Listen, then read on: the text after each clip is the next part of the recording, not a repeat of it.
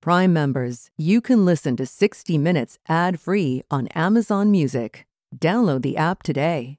This spring, if you'd rather spend time enjoying your lawn instead of trying to keep it alive, there's good news. TruGreen is the easiest and most affordable way to get a beautiful lawn. All you have to do is water and mow, and they'll do the rest. Weed control, fertilization, aeration, and even some things you might not even think of. They'll do all of it, while you can do literally anything else. With TruGreen, you could have your lawn looking as good as a putting green. That's not hyperbole. TruGreen is the official lawn care treatment provider of the PGA Tour. TruGreen offers a satisfaction guarantee, and they have a verified best price promise, which guarantees you the lowest price with no compromise on quality. You do you. Let TruGreen do your lawn care. Visit TruGreen.com to get the best lawn at the best price with the best people guaranteed. If I asked you how many subscriptions you have, would you be able to list all of them and how much you're paying?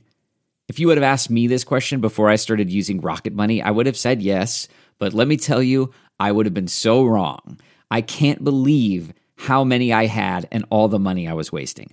Rocket Money is a personal finance app that finds and cancels your unwanted subscriptions, monitors your spending, and helps lower your bills. Rocket Money has over 5 million users and has helped save its members an average of $720 a year with over 500 million in canceled subscriptions. Stop wasting money on things you don't use. Cancel your unwanted subscriptions by going to rocketmoney.com/Wondery. That's rocketmoney.com/Wondery. rocketmoney.com/Wondery. Tonight on this special edition of 60 Minutes Presents Behind Bars. I think Americans think crime and punishment. You say punishment is not even part of the goal. No. Of the German prison? No. At all? Not at all. So life inside prison mirrors life outside as much as possible. Germans call it normalization. This place is reserved for the worst of the worst. Murderers, rapists, career criminals. This is unbelievable. You're in for murder and you have a key to your cell. You're a professor at one of the finest law schools in the country. Is that something that you thought you would be able to do? No. It makes me laugh hearing you say it out loud, because there are days where it doesn't make sense to me, and I've lived it. Question one is... Here's why. Professor Shon Hopwood is a convicted felon who spent 11 years in federal prison. And as a foolish, reckless 21-year-old in Nebraska, listened to a friend with a really bad idea. He said, "What do you think about robbing a bank?" And most people would have laughed that off or said, maybe we need another beer, or anything other than, that sounds like a great idea, which is what I ended up saying.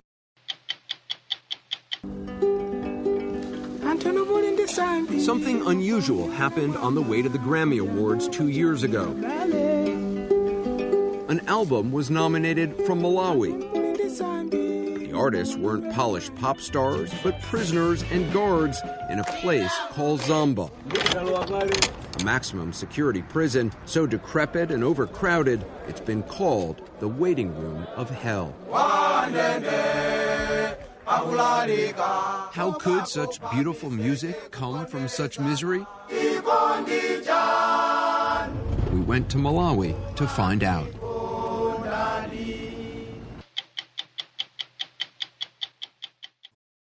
What's your next adventure?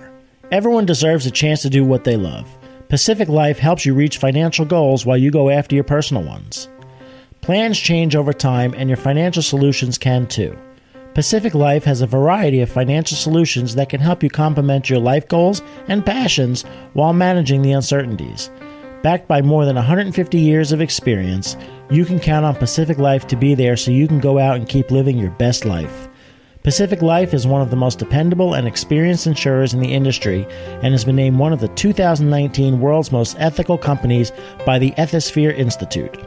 The freedom to go after whatever is next for you? That's the power of Pacific. Ask a financial professional about how Pacific Life can help give you the freedom to do what you love, or visit www.pacificlife.com. Good evening. I'm Bill Whitaker. Welcome to 60 Minutes Presents. Not many issues can unite Democrats and Republicans, but criminal justice reform is one of them. After 30 years of being tough on crime in the U.S., no other nation incarcerates more of its citizens than we do. We have 5% of the world's population, but 25% of its prisoners. The cost of housing all those inmates, $80 billion a year. As we first reported in 2016, American politicians and prison supervisors are looking for new ideas in Germany. The main objective of German prisons is rehabilitation, not retribution. Germany spends less money on prisons but gets better results. Their recidivism rate is about half the U.S. rate. We wondered if Germany had found a key to prison reform. So we visited 3 German prisons. But our trip started in a small resort town about 100 miles north of Berlin. When the weather's warm, the lakeside town of Waren, Germany, attracts families and tourists. We found Bernd Junge there with his sister and niece, out for a stroll, eating ice cream sundaes. An innocent scene if ever there was one. But Junge is a convicted murderer, sentenced to life in prison for a contract killing. He shot a woman to death in cold blood. We spoke with him by the lake. This is part of your sentence. This is part of your punishment. Well, this is about being reintegrated into a normal life, and that means rehabilitation and all that. So for me, yes, this is part of it. This doesn't look much like punishment. Yeah. Yes, well, that's the German fairy tale. After 15 years in prison, he's earned weekend leave for good behavior. He's on track for early release. In Germany, 75% of lifers are paroled after 20 years or less. If someone says to himself, it's a German fairy tale, if he doesn't commit any crimes anymore after release, it's okay. He can think about his imprisonment what he wants. Jörg Jesse is a psychologist by training. He's now director of prisons in Mecklenburg, Western Pomerania, a state in North Germany along the Baltic, about the size of New Hampshire. There are rich fields here, brilliant sunsets, and Waldeck, the maximum security prison where Bernd Junge has served his time. Should he have a future for himself? He took a life. Yes, he should. He should. He should. Jesse invited us to Waldeck to show us how the German system works. The real goal is reintegration into society, train them to find a different way to handle their situation outside, life without further crimes, life without creating new victims, things like that. Where does punishment come in? The incarceration, the imprisonment itself is punishment, the loss of freedom. That's it. I think Americans think crime and punishment. You say punishment is not even part of the goal of the German prison. No. At all. Not at all. So life inside prison mirrors life outside as much as possible. Germans call it normalization. It starts with small prison populations. Low-level offenders get fines or probation. Prison is reserved for the worst of the worst. Murderers, rapists, career criminals. We were surprised how quiet and peaceful it was inside Waldeck. We wondered where all the inmates were. It turns out they were relaxing outside on this sunny day. This is unbelievable. You're in for murder and you have a key to your cell. Cells have doors, not bars. It's for privacy. Inmates can decorate as they please. We saw Jörg Milbach playing video games in his cell. He told us he was convicted of large-scale cocaine trafficking and gun possession. He was sentenced to 7 years. Compared to cells in the United States, this is quite luxurious. Yes, it is comfortable here. As a prisoner here, it's all right. He says being separated from his family makes prison hard, not the conditions. He has a private bathroom and things that would give American prison guards the jitters. You have darts, you've got a letter opener, you have legs on the table that you could break off and use as a club. You've got quite a bit of freedom in here. Oh Gott, habe ich noch gar nicht drüber nachgedacht. Gosh, I haven't even thought about that. Here, this is normal. Mulebach's day is normal too. He gets up and goes to work in the prison kitchen. After his shift, there's R&R, darts in the common room, beach volleyball in the yard. There's a lot to do, he told us. Malkurs. Painting course, pottery, soccer, gym, crocheting. Painting and crochet. Ja, malen und häkeln. Yes, painting and crochet.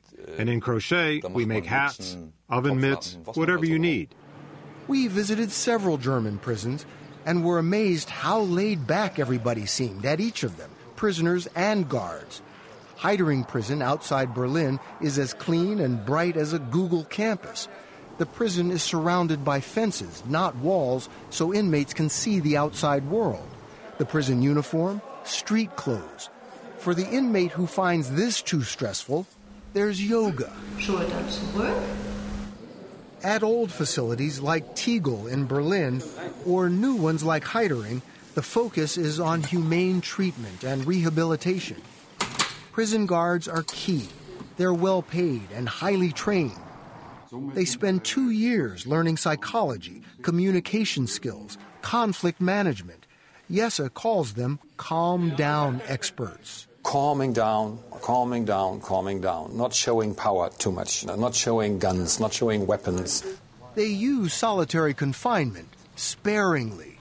Jesse says there's little violence in German prisons. How do you explain that? If you treat them as if they are your enemy, they will react as enemies. They will react as dangerous. In fact, many of them are dangerous. We were up there on a row where everyone you asked, I was in for murder, murder, murder. They're all human beings, and they know a violent manner. And we do exactly the other way around. Don't be aggressive. Show them that there is a different kind of conversation possible. The conversation starts right away. It's based on therapy. Psychologists make an initial assessment of all new inmates and devise personalized prison plans for them, recommendations for counseling, classes, vocational training and work. Inmates who follow the plan earn greater freedom and early release. We cannot see the sense in just locking people up for their whole lives. Your prisons will fill up and you have to build new prisons and so on. And I think that was the situation in the U.S. With more than 2 million inmates in U.S. prisons, more Americans are coming to Germany seeking solutions. It's like a dorm. Yeah. This would be a nice dorm room for an Ivy League. We joined U.S. prison and law enforcement officials on this tour in Berlin. Connecticut Governor Daniel Malloy was part of the group. He was impressed by what he saw. I can tell you they have a lower crime rate than we do. They have a lower recidivism rate than we do. And they're spending a lot less money on jails. In the U.S., we've got much greater access to guns. We've got race as a factor and ethnicity as a factor. Are the things being done here directly transferable to the United States? I think there are many things that are transferable. That doesn't mean that it's a perfect fit. But I think we have to challenge ourselves to do better. This doesn't have the same vibe, doesn't feel like the prisons in Germany at all. A little bit more intense, maybe? A little bit more intense. John Wetzel is Pennsylvania's Secretary of Corrections. 5 years ago, he went to Germany looking for ideas to improve his prisons. He showed us around Graterford, outside Philadelphia. It's the largest maximum security prison in Pennsylvania. Almost 3,000 prisoners are packed in here. We were walking through an 80-year-old cell block. I'll stop back. When this inmate approached, he said he was a low-level drug offender. Sometimes it be leaking on the block, people dying in these cells, the water stinks. You smell the water? Water smells like it's coming out the zoo hole. You're preaching the choir. We've done as much as I could for it. You see, for real, it ain't nothing but poor black and Latino people in the jail. It's bad in here, man. Yeah? I mean, look around. It's bad. Wetzel started out as a prison guard 3 decades ago. Back in 1980, there were 8,000 inmates in the state. Today, there are almost 50,000. Physical and sexual assaults are a fact of life.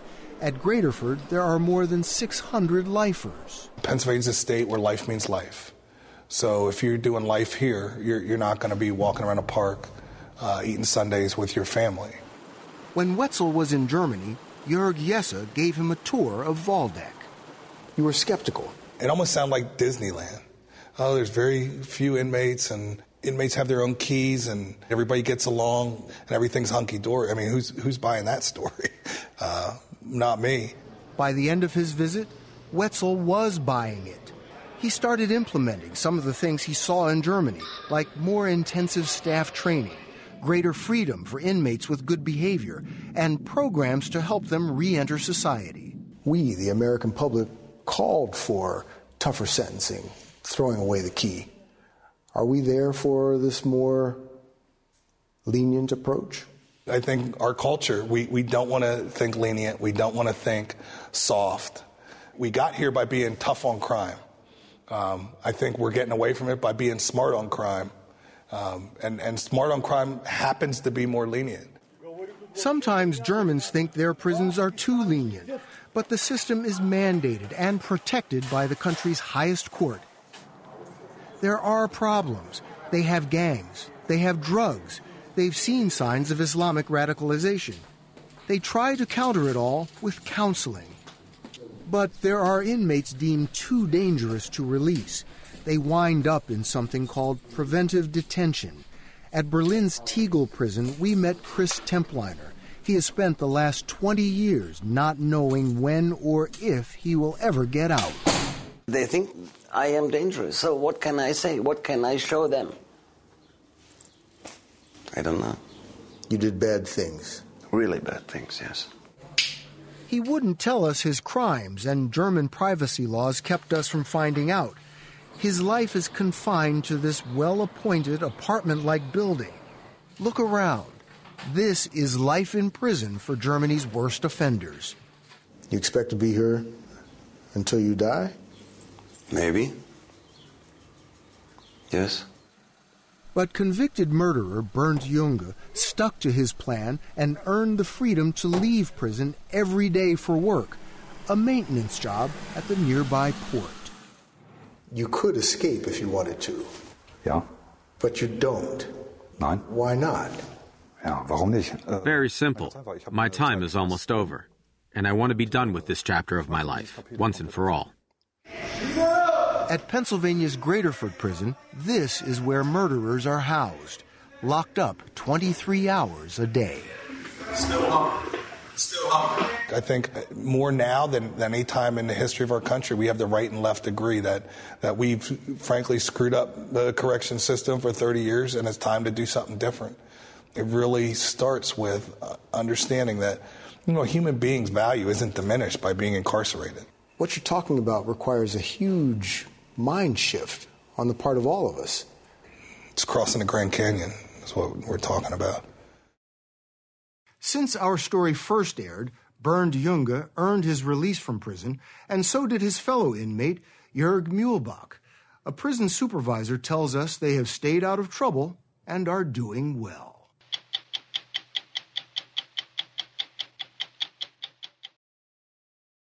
Jailhouse lawyers are prisoners who manage to learn enough about the law while incarcerated to help themselves and other inmates with legal problems. We get letters from them every week.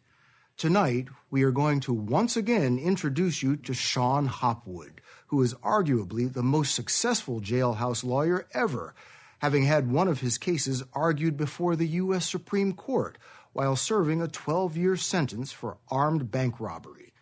Since his release, he's built a resume as a legal scholar and been published in top law journals. We met him at one of the nation's premier law schools, where he's become its newest professor. And as Steve Croft first told you in October, it's a tale of redemption as improbable as any you are likely to hear. Question one is, was there a constitutional violation?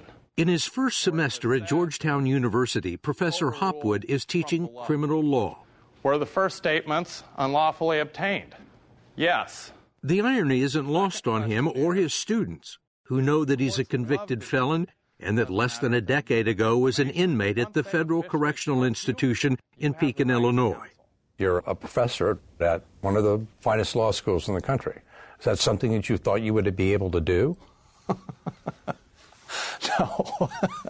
It makes me laugh hearing you say it out loud, because there are days where it doesn't make sense to me, and I've lived it. So I can see why it doesn't make sense to hardly anyone else. It's easier for me to imagine you as a Georgetown law professor than it is for me to imagine you as a bank robber. Well, that's because the bank robber has long been dead and gone. Hopwood was born here 42 years ago in the small farming community of David City, Nebraska, surrounded by cornfields and cattle. He was a bright, cocky, stubborn kid from a solid family, and he hated rules. A good athlete and a miserable student who won a basketball scholarship to Midland University and partied his way out of it in one semester. He drank himself through a 2-year hitch in the Navy, then added drugs to the mix when he returned to David City, working in a feedlot. How much has David City changed since? He was broke, unrepentant, and frustrated that things weren't going his way. So this is where it started.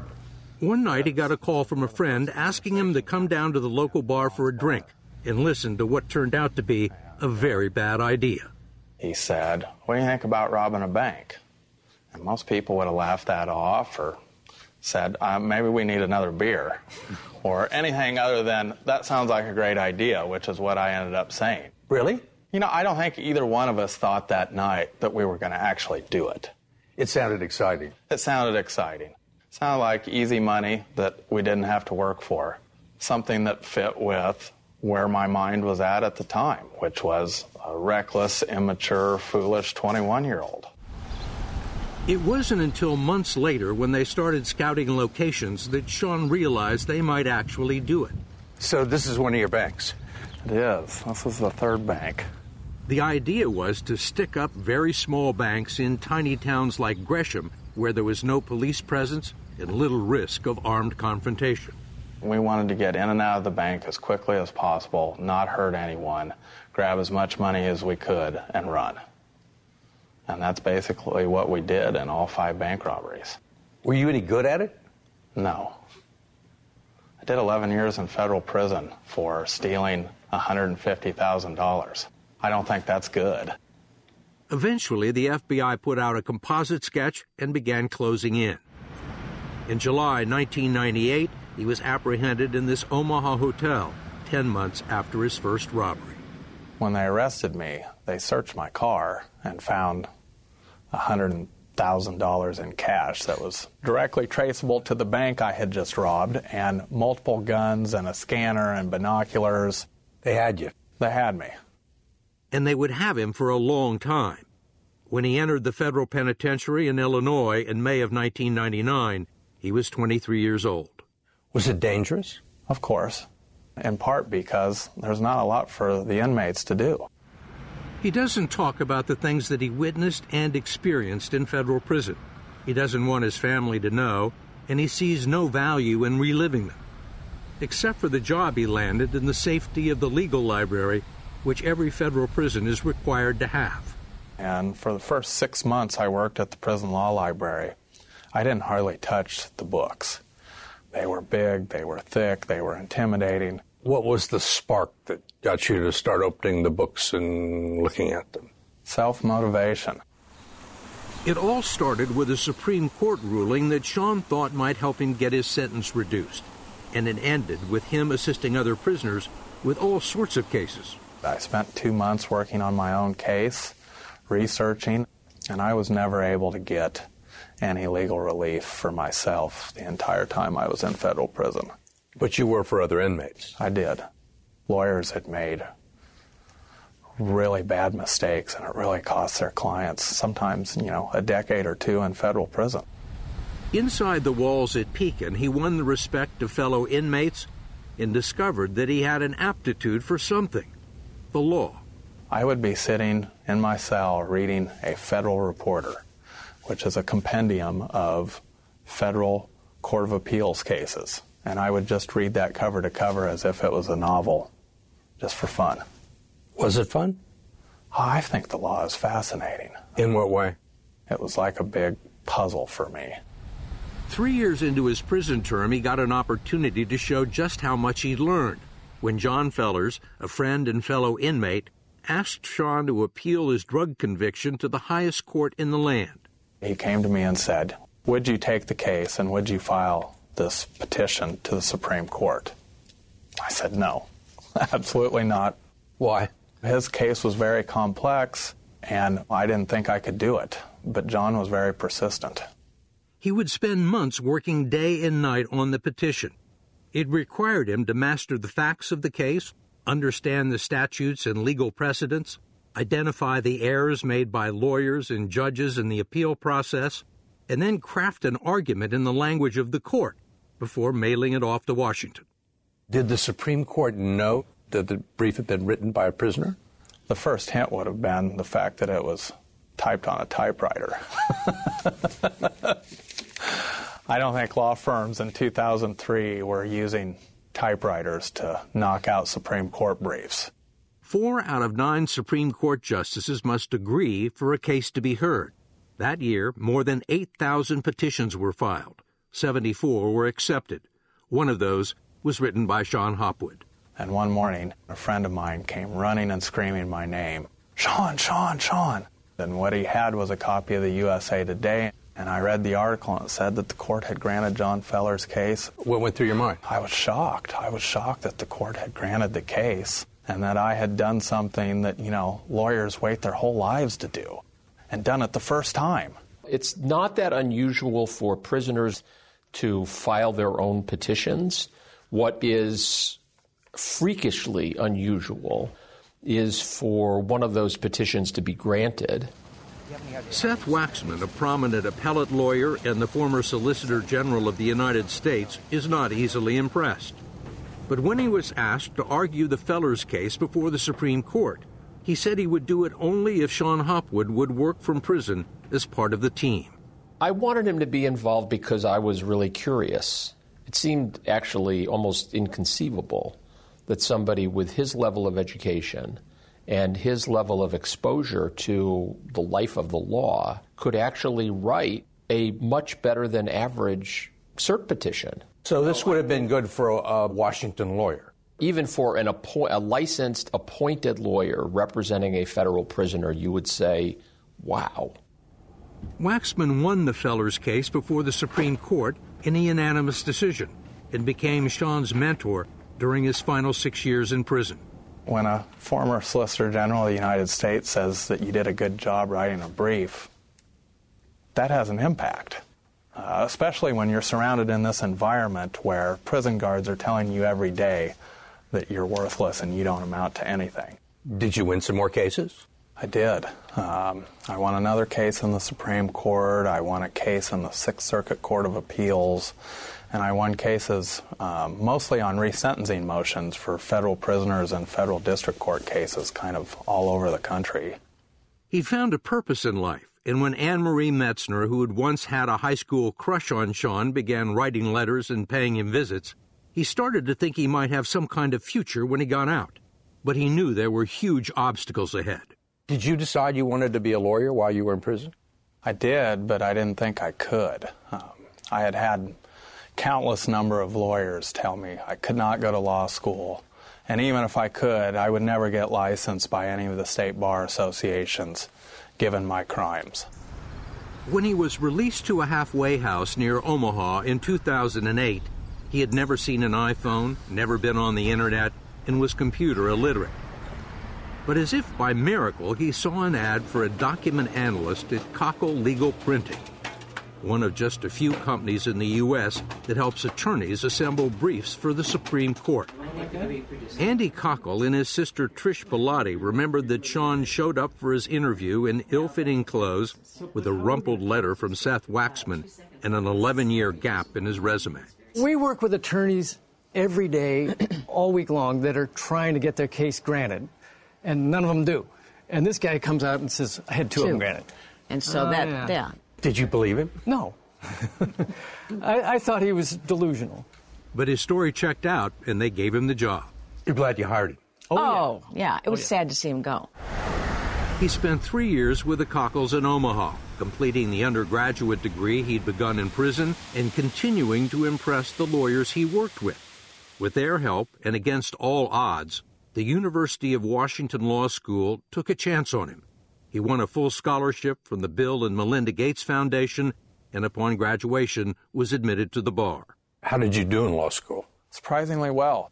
You were already a lawyer. Well, I mean, it was a new experience doing well in school.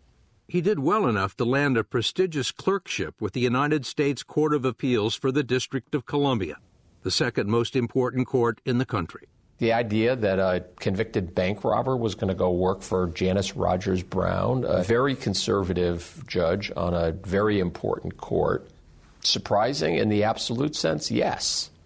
In the context of who Shon Hopwood is and what he was setting out to do, not that surprising. And the cops go to the house. A year later, it led to a highly competitive teaching fellowship at Georgetown Law's Appellate Litigation Clinic, where he did so well, the faculty awarded him a position as a professor of law. How hard is it to get a job teaching law at Georgetown? It's very hard. Professor Stephen Goldblatt is the faculty director for the Supreme Court Institute at Georgetown Law. To have somebody who's a credible voice, who actually lived the experience, who understands what it's like to spend a day in prison, much less 11 years, is highly unusual. So I think this was a unique opportunity to get somebody for whom there are no others out there, and that the potential was enormous.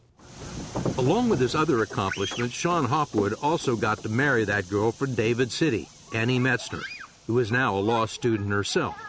They have 2 children. Are you surprised how this has turned out? Yeah. I had no idea of what the future would hold for us. Neither one of us had any clue that all these wonderful things would happen. Your motivation. Thank you. Hopwood's main interest now is criminal justice reform. He's an advocate for shorter prison sentences for most crimes and more vocational training, drug treatment, and mental health counseling, which are often non-existent. Prison is not the place for personal growth. We warehouse people and then we kick them out into the real world and with very little support and hope that a miracle happens. But somehow all the things stacked against you, you were able to do it. Yeah. It was people that helped, that went out of their way to provide grace to me, that made the difference.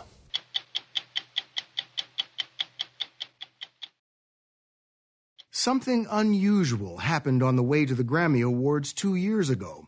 An album was nominated from Malawi, a small country in southern Africa not exactly famous for its music. The artists weren't polished pop stars, but prisoners and guards, men and women in a place called Zomba, a maximum security prison so decrepit and overcrowded, we heard it referred to as the waiting room of hell. How could such beautiful music come from such misery? In 2016, Anderson Cooper went to Malawi to find out.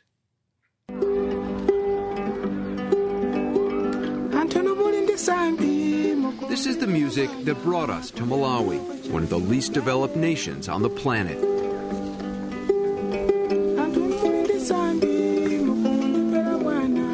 It's a place of staggering beauty. There's vast mountains, lush forests, and a long, idyllic lake. Drive through the countryside, however, and you quickly see poverty is widespread. For Malawi's 18 million people, life is full of hardships. Zomba is Malawi's only maximum security prison, and the music you're hearing comes from behind these walls. The prison was built to hold around 400 inmates. Today, there are 2,400 here.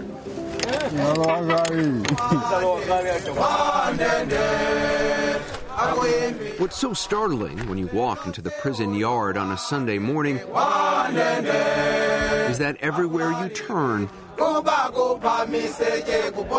there's music, a cacophony of choirs.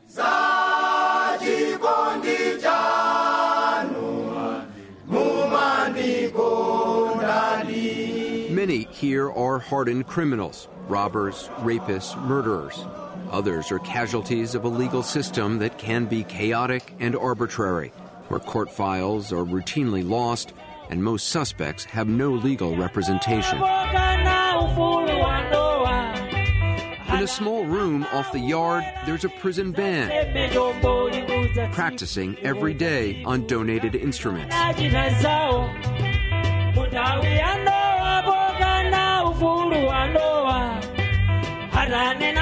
Those men in green are guards. They play side by side with inmates. Ian Brennan, an American producer who travels the world recording new music in unlikely places, heard about Zomba and 4 years ago flew to Malawi to check it out. You're taking a gamble because you go to places you don't necessarily know what's there. No, right? No. We have no idea. It's a leap of faith every single time. His was not the only leap of faith. Officer Thomas Binamo took one too. He helped found the prison band 10 years ago and wasn't sure what to think the day Ian Brennan showed up. I was quite surprised because I couldn't understand how this guy knew about us and why would he be interested in our prison. It's not every day a white American knocks on the prison door and says he wants to come in. Yeah, it's true. It's not every day. What took you so long? Brennan saw promise in this prison and the possibility of an album, so he set up his microphones and asked anyone interested to write and sing songs about their lives. Men and women, inmates and guards. It was something most had never done before. What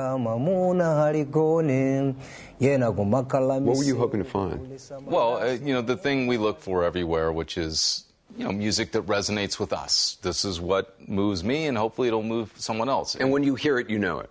Yeah, you feel it, usually. Even if you don't understand the words right away. Yeah, it's better when you don't understand the words, because when you don't understand the words, you have to listen to what somebody means, not what they're saying, and if they mean it.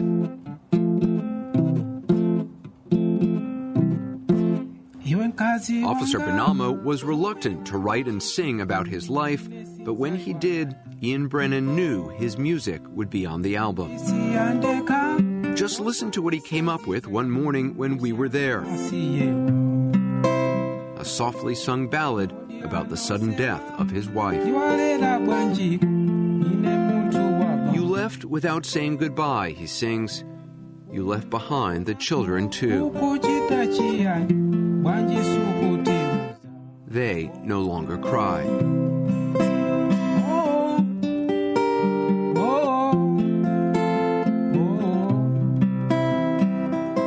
He writes songs and plays as beautifully as someone can. He's reached that level of transcendence where it can't be better than it is. It just is. It's something that just hits you. To fully appreciate the music here, you have to see the misery. But when we arrived at Zomba, authorities didn't want us to show what life is like for the prisoners. So much of what we filmed, we had to record secretly, without the guards knowing. Inmates in Zomba are fed just one meal a day, a small bowl of gruel made out of corn flour. The menu, we're told, rarely changes. On good days, they get a few beans. On bad days, inmates say, there's no food at all. Chikondi Selenje sang on the album nominated for a Grammy. He was doing time for burglary. Do you eat meat? Chicken? Beef? You're laughing. That's not good. When was the last time you had meat? 2014, but 25 December. 2.5 years ago? Christmas Day.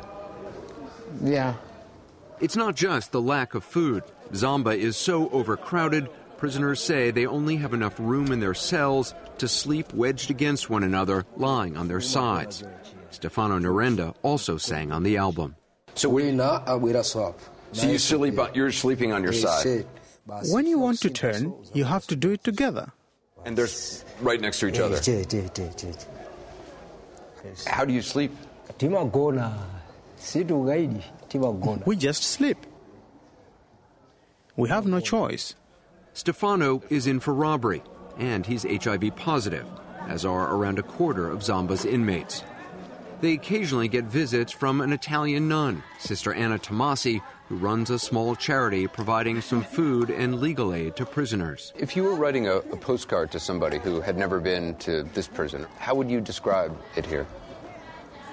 I think it's impossible for somebody outside to get... there are no words which could explain, because... what life is like here. Yes. I think before you came 3 days ago, if I had written anything, would... Do you think you could have had a clue? No. Sometimes I call it as the waiting room of hell. That's what this prison is like sometimes. Yeah. If it is the waiting room of hell, salvation for Chikondi Selenje comes from music. When the music stops, that's when you realize you're in prison. When we are singing, the wars are no longer there. But when we stop, the wars return. And then we're back to counting the bricks again. Chikondi wouldn't have to count the bricks much longer. After 5 years here, he was about to get released, and when we were there, recorded a new song for Ian Brennan. It's about leaving prison and his fears of life as a free man. Don't call me a criminal, he sings.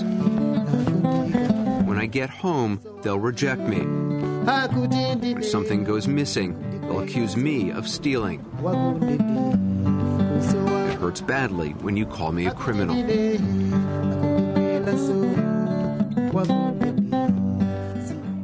In the men's section of this prison, there are rooms where prisoners take classes taught by inmates and guards. There are also two small libraries where they pore over faded books and a rundown computer room. But in the women's section, there is no library, no computers. There is little else but music.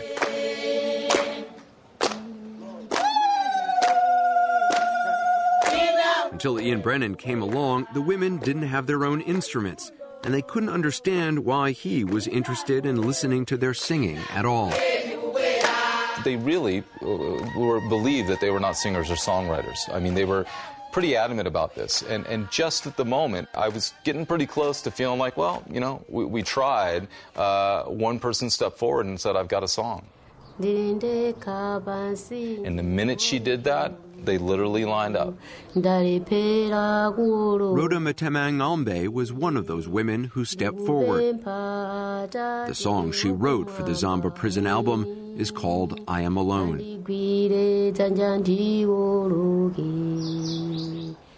What does that mean? I have no parents. I have no husband. And I'm here in prison, so I realize there's no one who can help me. So I ask God to help me. He's the only one who can guide me across this huge river. Rhoda is serving a life sentence here in Zomba. She's in for murder. Do you feel like you're glorifying criminals? No. It's humanizing them. We're not glorifying them at all. Right? They've committed crimes. Many of them have learned from their experiences. This is about humanizing individuals, and that's for the benefit not of them. That's for the benefit of the listener. The album Ian Brennan recorded at Zomba did not end up winning the Grammy, and it hasn't turned a profit either. Brennan has paid the musicians, and they have a contract to receive more money if there are future earnings. When he showed up at Zomba with his wife Marilena to present the prisoners with some gifts and their Grammy nomination certificate, it was cause enough for celebration.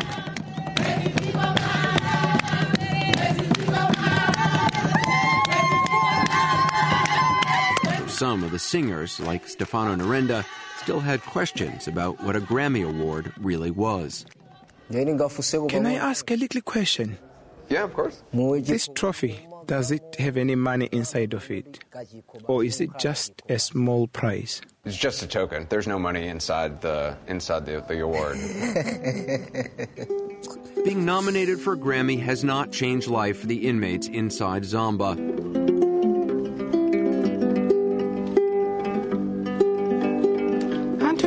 Or for guards like Thomas Binamo living just outside the prison walls. But they are still writing music, and they've released another album.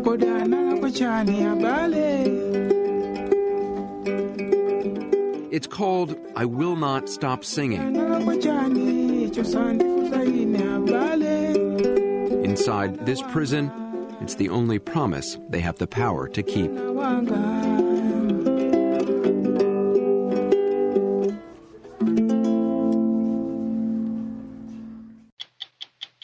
I'm Bill Whitaker. We'll be back next week with a brand new edition of 60 Minutes. If you like 60 Minutes, you can listen early and ad-free right now by joining Wondery Plus in the Wondery app or on Apple Podcasts. Prime members can listen ad-free on Amazon Music.